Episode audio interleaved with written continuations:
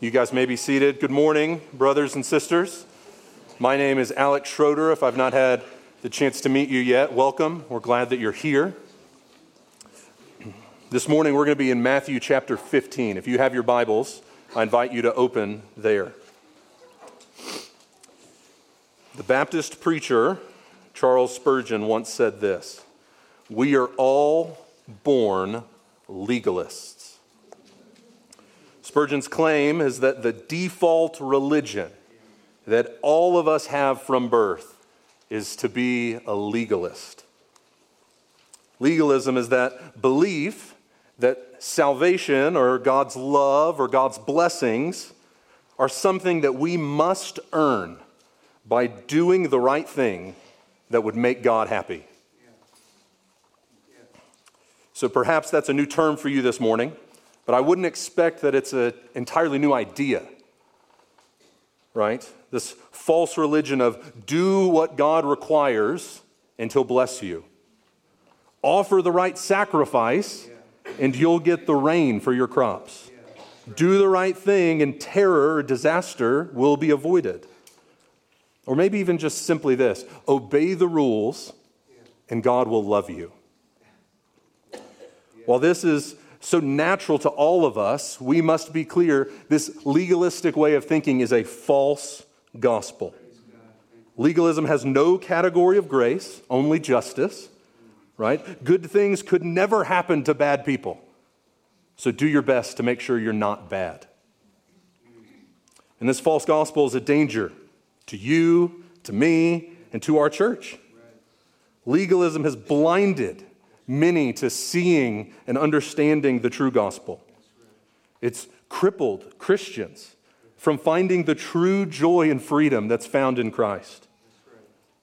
And it's also corrupted entire churches and denominations that have no love and charity anymore.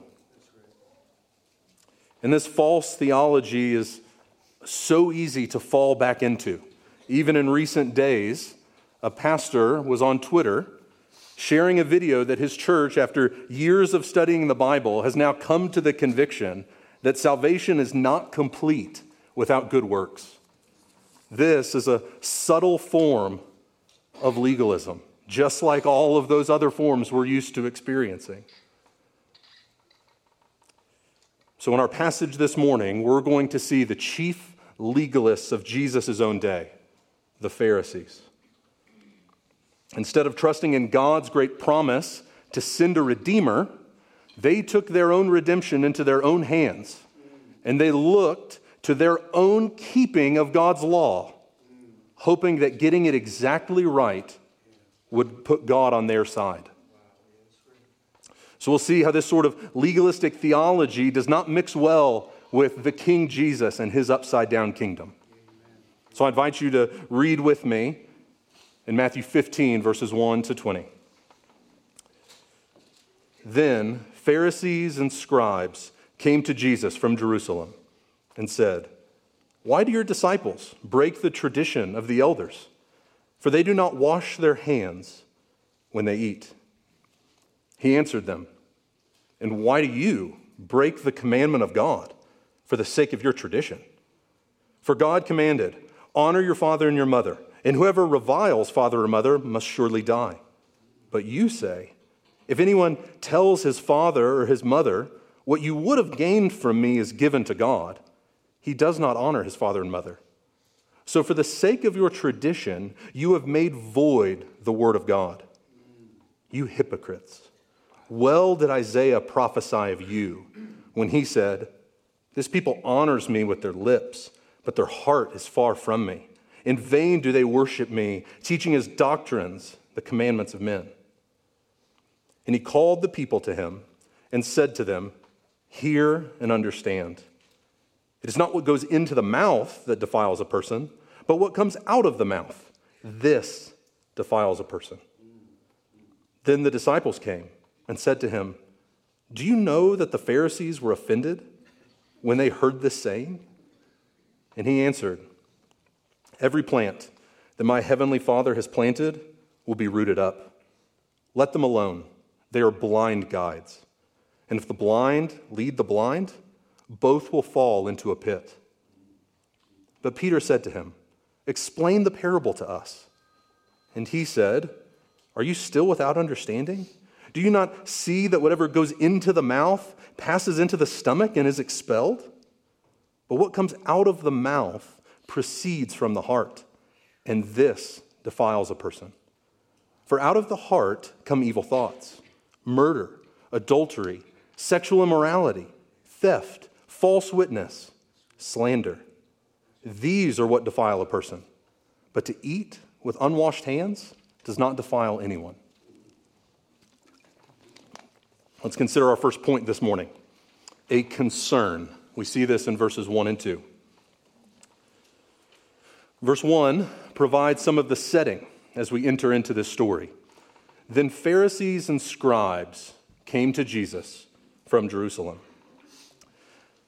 That seems like an ominous introduction to a story. It's sort of like the school principal and the superintendent joined together and happened to show up at the playground to see what the kids are up to. And not just that, it's not just that they're coincidentally there. The principal and the superintendent have traveled a couple days to make sure that they're there on time. Do you see this and feel this mounting tension? These two parties of religious leaders, these scribes and Pharisees, have joined together and traveled from Jerusalem all the way up to northern Israel and Galilee to watch Jesus. This opposition is growing, but it's not new in the Gospel of Matthew. Jesus has already been accused of committing blasphemy by these men. He's been questioned by them about hanging out with sinners. They've accused him of being possessed and doing his miracles by demonic power. And let's not forget that a couple chapters ago, when Jesus questioned their beloved Sabbath day, they plotted to kill him. So now we have this delegation of religious leaders sent from Jerusalem to get some eyes on this rising rabbi, Jesus. And they don't just come to watch, they come to question. In verse 2, we see their question Why do your disciples break the tradition of the elders? For they do not wash their hands when they eat. And this question actually makes some sense. Clearly, they had heard some reports about Jesus and his ministry. We don't know exactly what they'd heard, but likely they heard about some of his powerful miracles. And those miracles would certainly call into question whether or not Jesus had become ritually unclean. Jesus had healed lepers by touching them. That would have made him unclean. He was hanging out with sinners and tax collectors, people that would not have been concerned about being clean. He had touched a dead girl's hand and raised her up, once again, making him unclean. So it makes sense that these reports would be circling and that their conclusion must be this new teacher is unclean. And so we want to make sure that he knows and he is doing the right practices. And so they bring their question. One important detail we can't miss is found in the middle of their question. What is the standard that they're curious that Jesus might be rejecting? The tradition of the elders. What is that? This piece is crucial for us to get what's going on in this story. Within Judaism of Jesus' day, there was a growing set of teachings that were being regarded as oral tradition.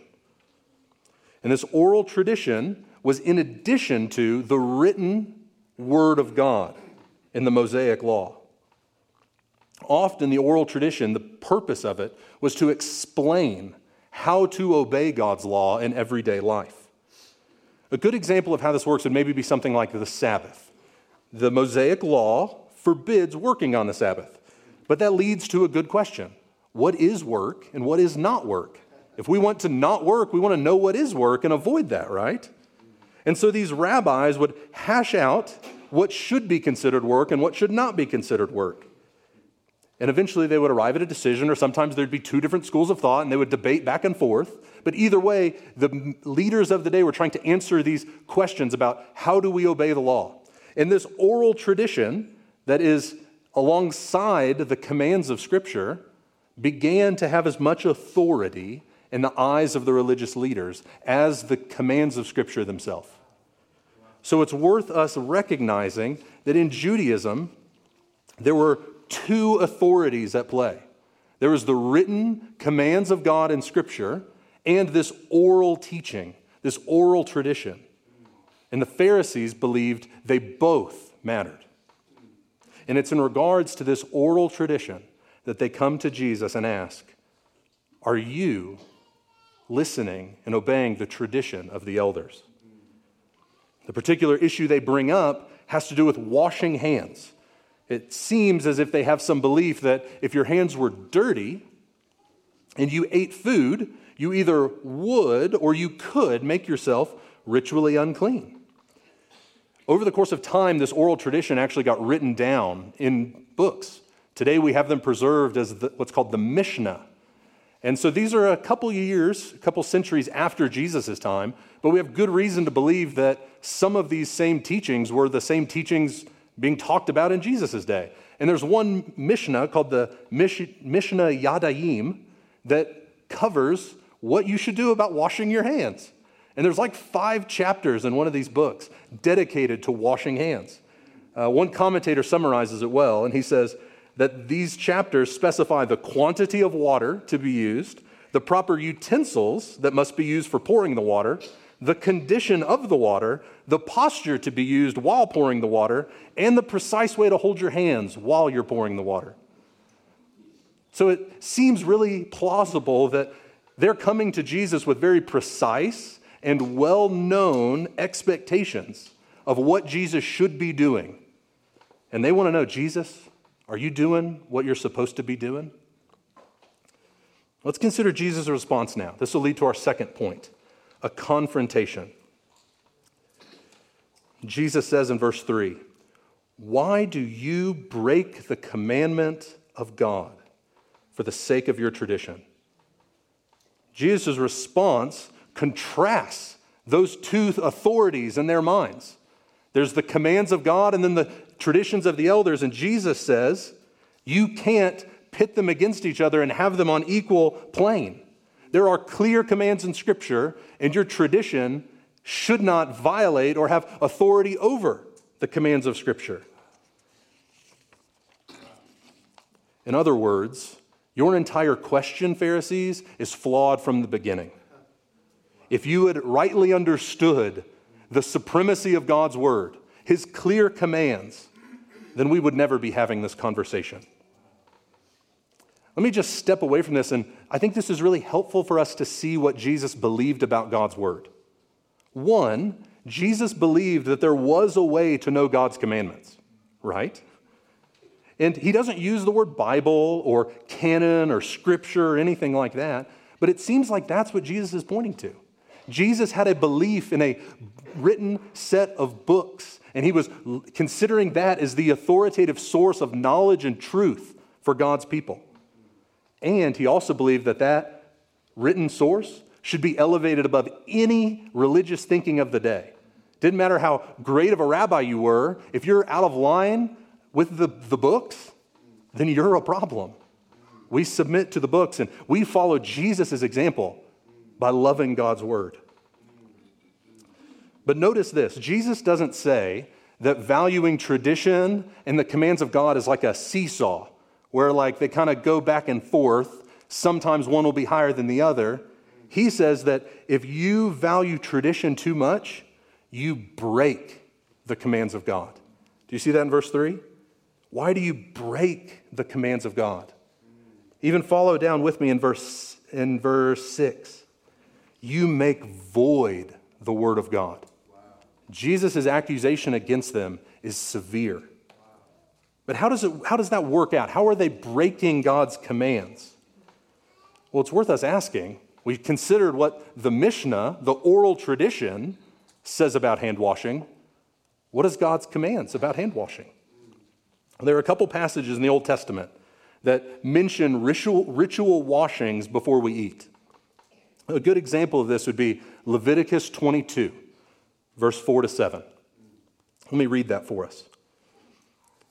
None of the offspring of Aaron who has a leprous disease may eat of the holy things until he is washed. Whoever touches anything unclean shall be unclean until the evening, and shall not eat of the holy things unless he's bathed his body in water. So there's certainly data related to ritual washing and eating food, but notice the particularity of Leviticus 22. It's particular because of who must do it the offspring of Aaron. This is for priests, not for everybody. Notice it's particular here. What are they eating? The holy things. This is f- portions of food that have been given to the temple. So these are particular instructions to particular people about particular things. And yet the Pharisees are saying any meal, any person, any time. Do you know what we call this?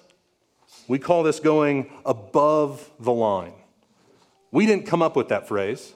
Uh, this is a phrase that's picked up by Simeon Trust preaching workshops, which you might know that a lot of our pastors and staff love Simeon Trust. We host one here. So they describe this going above the line. The idea of that phrase is this the teaching of Scripture is the line. And our job as readers of Scripture, as teachers of Scripture, is to stay on that line. We teach, we say, we do what God says. If we say less than the Bible, we're going under the line. If we say more than the Bible, then we're going above the line. And these Pharisees and these traditions of the elders are going way above the line. And what happens when we, in our personal life or in our corporate life, go above the line? We break God's commands.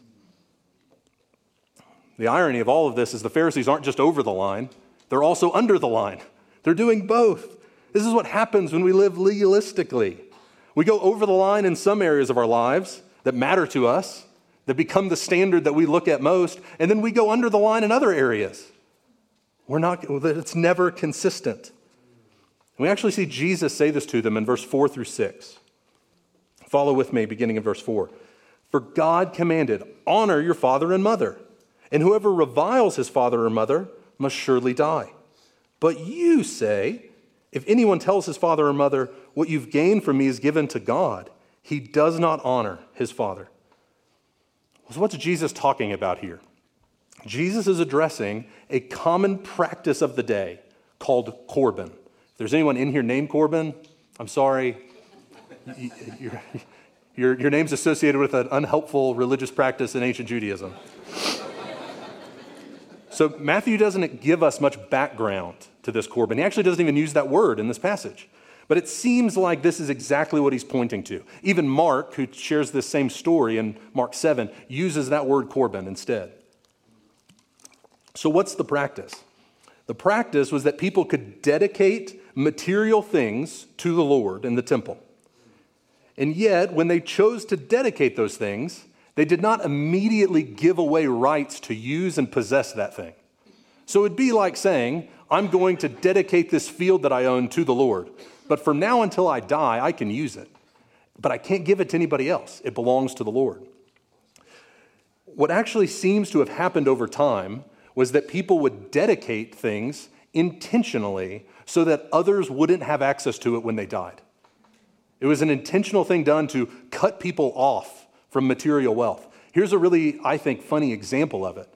There was a bone box found with someone's body in it, and on the side of it is an inscription that says, All that a man may find to his profit in this box is Corban to God, and you can't have it.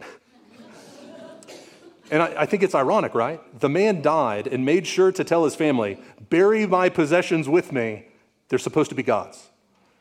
So clearly, he wanted them to be dedicated to the temple, right? Since they buried them with him in the ground, right? This shows the hypocrisy of the practice. It's a Many times it was done as a way to withhold caring for others. And Jesus points to the very heart of it. There are people that you Pharisees are encouraging to dedicate things to the Lord, and it is preventing them for, of, of being able to care for aging parents. They're not honoring the clear commands of honor your father and mother. But they're doing this thing that isn't even talked about in the Bible, giving land to the temple. And Jesus says that this process of lifting up their traditions, minimizing God's commands, is breaking God's word, making it void. So, what does Jesus think about this way of living? Look at me in verse 7. Jesus condemns these men as hypocrites. The praise of God is on their lips, but it's not in their heart. They worship Him, but it's a fake worship. They're working really hard to make sure these traditions are kept and passed down, but they're not worried about obeying God's words.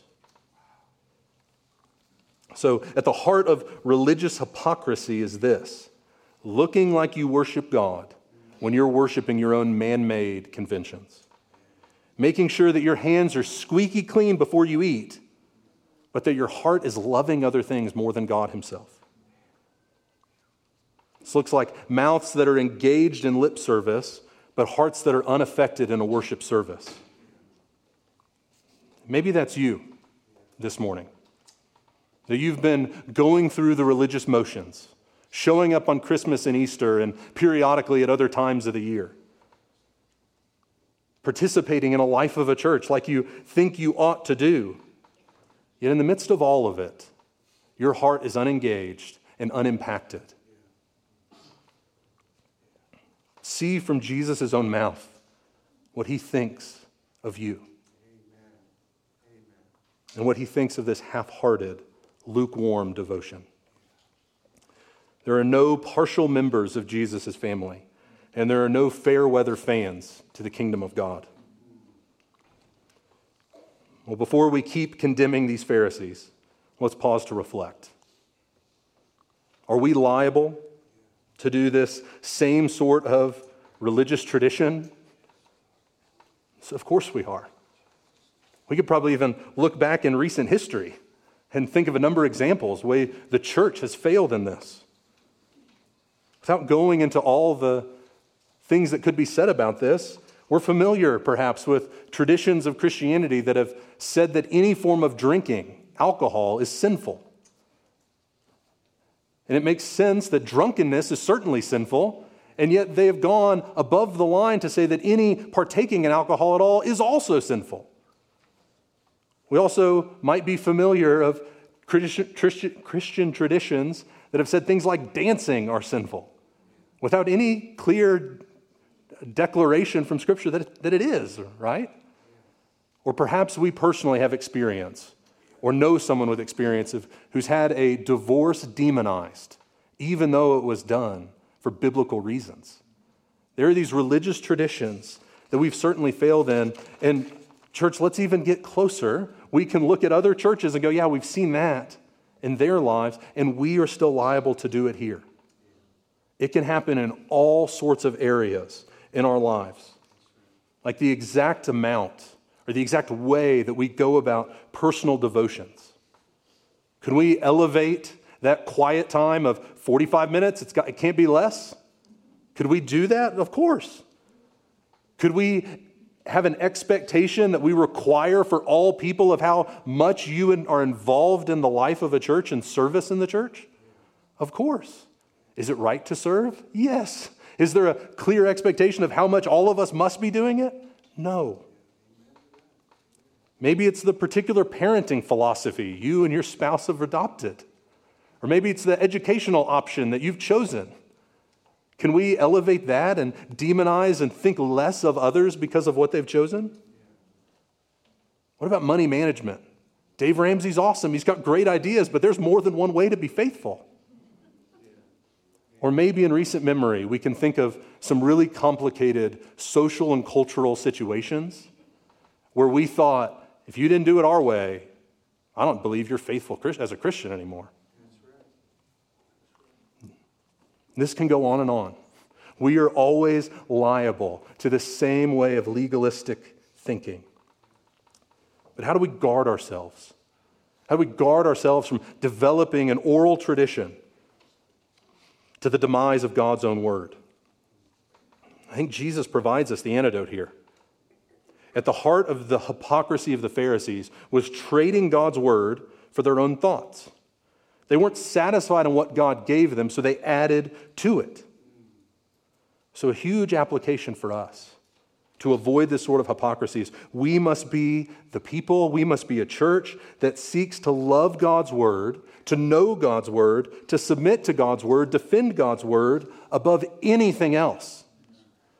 Even if that means that it takes us away from those traditions we grew up with. But it's worth reflecting here, too. Jesus isn't anti tradition. He does speak against the tradition of the Pharisees, but he does so by arguing for an older tradition, the scriptural tradition. And so he's only anti tradition when tradition pushes us away from God's clear commands.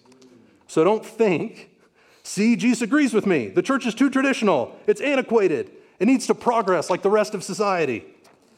Jesus doesn't condemn tra- tradition or traditional beliefs, he condemns devaluing the Word of God so, our goal is to be people who know it, who submit to it, who lift it up in all that we do. And anything else puts us at risk of being condemned as hypocrites. Let's consider our final section this morning a clarification. There's a shift that happens between verses 9 and 10. We aren't entirely sure what happens to the Pharisees. We don't know if they leave, we don't know if they're still there. But in verse 10, Jesus turns his attention to talking to the crowds that were there witnessing this interaction. Verse 12, Jesus turns his attention to talking to the disciples. And in, this, in these two conversations, we're going to see two clarifying things. Let's consider the first one. We see the blindness of the Pharisees. The blindness of the Pharisees. This teaching of Jesus is radical to them. And in verse 12, the disciples let Jesus know just how radical they think it is. Right? Verse 12. The disciples said, Do you know that the Pharisees were offended when they heard this saying? Jesus isn't worried about their offense, nor is he worried about ruffling their feathers in any way. Jesus wants to be clear about what it means to be a member of the kingdom. And that means someone who has a high view of God's word, that knows it and submits to it and nothing else. And then Jesus gives us two word pictures to the, depict the status of these Pharisees. First, he says they're a plant that will be rooted up by God. This story that he uses here seems to bear some of the same images and language of a parable that we considered in Matthew 13. In that parable that we talked about a couple weeks ago, Jesus says that the kingdom of God is like a field that has wheat growing in it and weeds growing in it at the same time. And Jesus says at the end of the age, both will be taken up and the weed will be thrown away. And it seems that Jesus is saying, Do you want to know who those weeds are? Religious hypocrites. Those who long to be known for being religious that have this outward lip service, but don't have real heart worship. And that's the state of these Pharisees. They're not of the Father, they are not citizens of the kingdom. Next, Jesus compares them to blind people that are tasked to be leaders to other people who are blind. We can imagine what will happen in this scenario. They have no idea where they're going, they don't see the dangers and pitfalls, and then they fall in the pit. Utter disaster. This language of pit certainly is a metaphorical way of saying there will be significant judgment on these sort of blind religious hypocrites.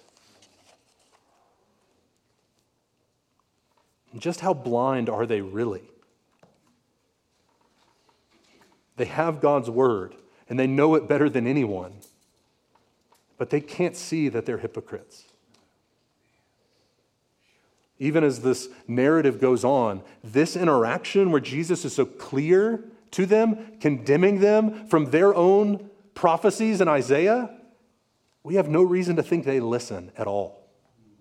So they're so blind they don't see it, and they're so blind they don't listen.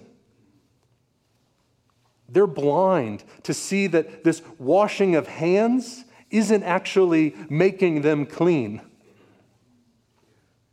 And they're blind to God's own Son in front of them. They're giving him a hard time about clean hands, and yet they're going to go later have a powwow about how to kill him. What kind of blindness is this? So, friends, be warned. If this language of hypocrite isn't enough, see that the declaration of Christ about you is that you're blind. And Christ can give us sight. But don't stay blind. Cry out today. we have another clarification in this passage, and it's a clarification about the nature of defilement. The Pharisees came and asked Jesus a question in verse 2 Why do you not wash your hands before you eat? And you notice he never answers that question, at least not when he's talking to them. But then in verse 10, he turns his attention to the crowds. It's as if Jesus says, I know you're so blind, Pharisees, giving you an answer is not worth my time.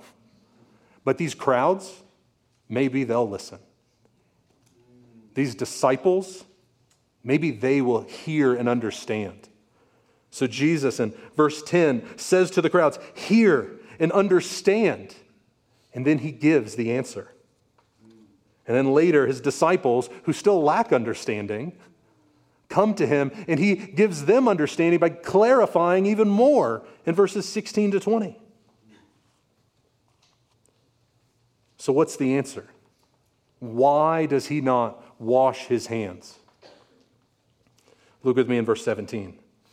Do you not see that whatever goes into the mouth passes into the stomach and is expelled? But what comes out of the mouth proceeds from the heart, and this defiles a person. True defilement has nothing to do with external things has nothing to do with the food that we eat or the hands that we eat them with. All of that stuff is just passing through, and it's not corrupting us as it makes its way there. The reality is actually far worse. We're already corrupt. True defilement's not found outside of us, it's found within us. We all have a sin sick heart. What does Jesus mean by that phrase, the heart? In our culture, when we hear that, we can't help but start thinking about like Valentine's Day and affection and things we love. And that's certainly a part of the heart. But the way the Bible presents the heart is far more complicated. The heart is the control seat of the human, it's the inner part of man where someone's thoughts are found, their beliefs, their affections, and all of their actions originate. And so this organ is a thinking organ, it's an acting organ, it's a believing organ, and a desiring organ. It's the true expression of who we are. So, true defilement doesn't start from without, outside of us, it comes from within us. Notice that Jesus says it's not just the things we love. The First thing he mentions in verse 19 is that thoughts, evil thoughts, reside in the heart. But it's not just the thoughts. Murder. Do you know your heart can murder? Your heart can commit adultery and sexual immorality. This is the starting place of all of these external sins that we think about. So anything whether good or bad, that we do is an expression of the heart within us. So, in that way, our actions, our beliefs, the choices, it's like a thermometer that shows us the state of our hearts. So, if bad's coming out, bad's in. And Jesus says, it's not about bad coming in, it's about bad's already in and it's coming out. This is a bit of an aside, but it's just worth saying if what Jesus says about the heart's true, then the way that we go about growing as Christians should be impacted by this. If we're wanting to grow as followers of Christ, then we don't just deal with external things around us. We must believe that the problems around us are problems, but yet there's a heart in the problem that's acting a certain way in the problem, that believes certain things, some things that may be wrong, that's doing certain things that may be sinful. And we need to deal with those things as much, maybe more, than what we deal with that outside of us. So Jesus clarifies for us the nature of defilement. And it has nothing to do with any of these ritual clean categories from the Old Testament. Not about the clean hands we eat with, or the people with skin diseases we bump shoulders with, or eating of things like pigs or shellfish. And so, this is why they're not washing hands. It's because they have a real understanding about what is our problem before God it's sin. And the Pharisees totally misunderstood this. So, if we want to be right before God, we want to have this right view that Jesus teaches. We want to believe that righteousness is not something that we conform to externally by doing the right things. Instead, we want to have hearts that are clean and that are pure. So, this is the problem with this living and acting legalistically. It's flawed from the start. Legalism believes that there are some things that we can do to be good enough. It believes that we can wash enough or we can avoid enough. And in the end, it's a system that overpromises and underdelivers. Because salvation's not attainable by what we do. It's never right in our own hands to grab hold of. All of those empty promises just end up being a giant burden on our back. Instead of freedom, legalism enslaves. Instead of being washed, legalism drowns.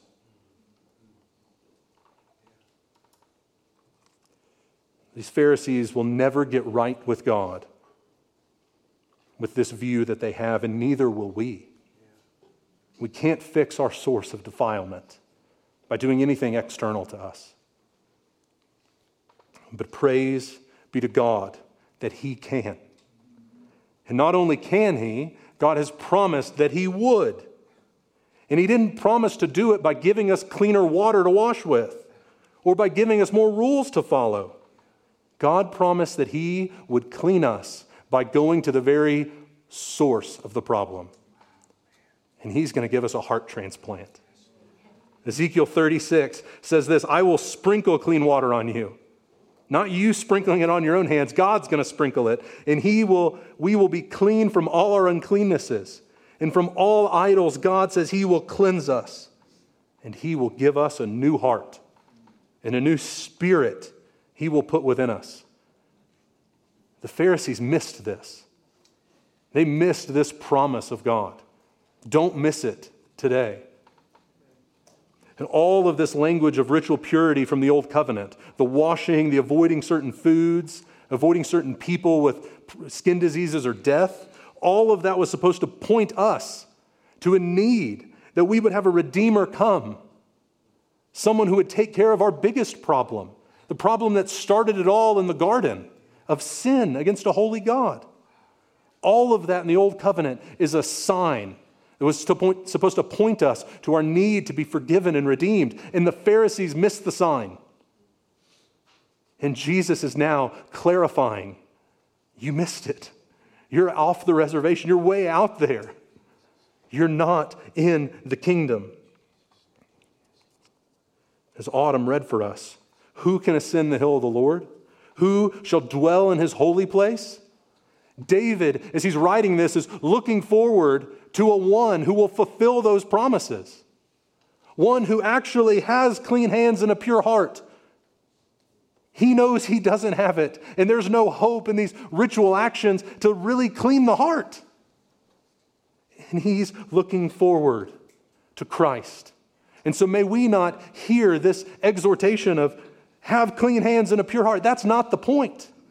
The point is to look to the one who has clean hands, who has a pure heart, and who promises to give that to you if you would put your faith in him.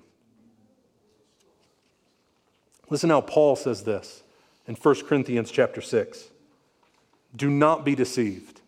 Neither the sexually immoral, nor idolaters, nor adulterers, nor men who practice homosexuality, nor thieves, nor the greedy, nor drunkards, nor revilers, nor swindlers will inherit the kingdom of God.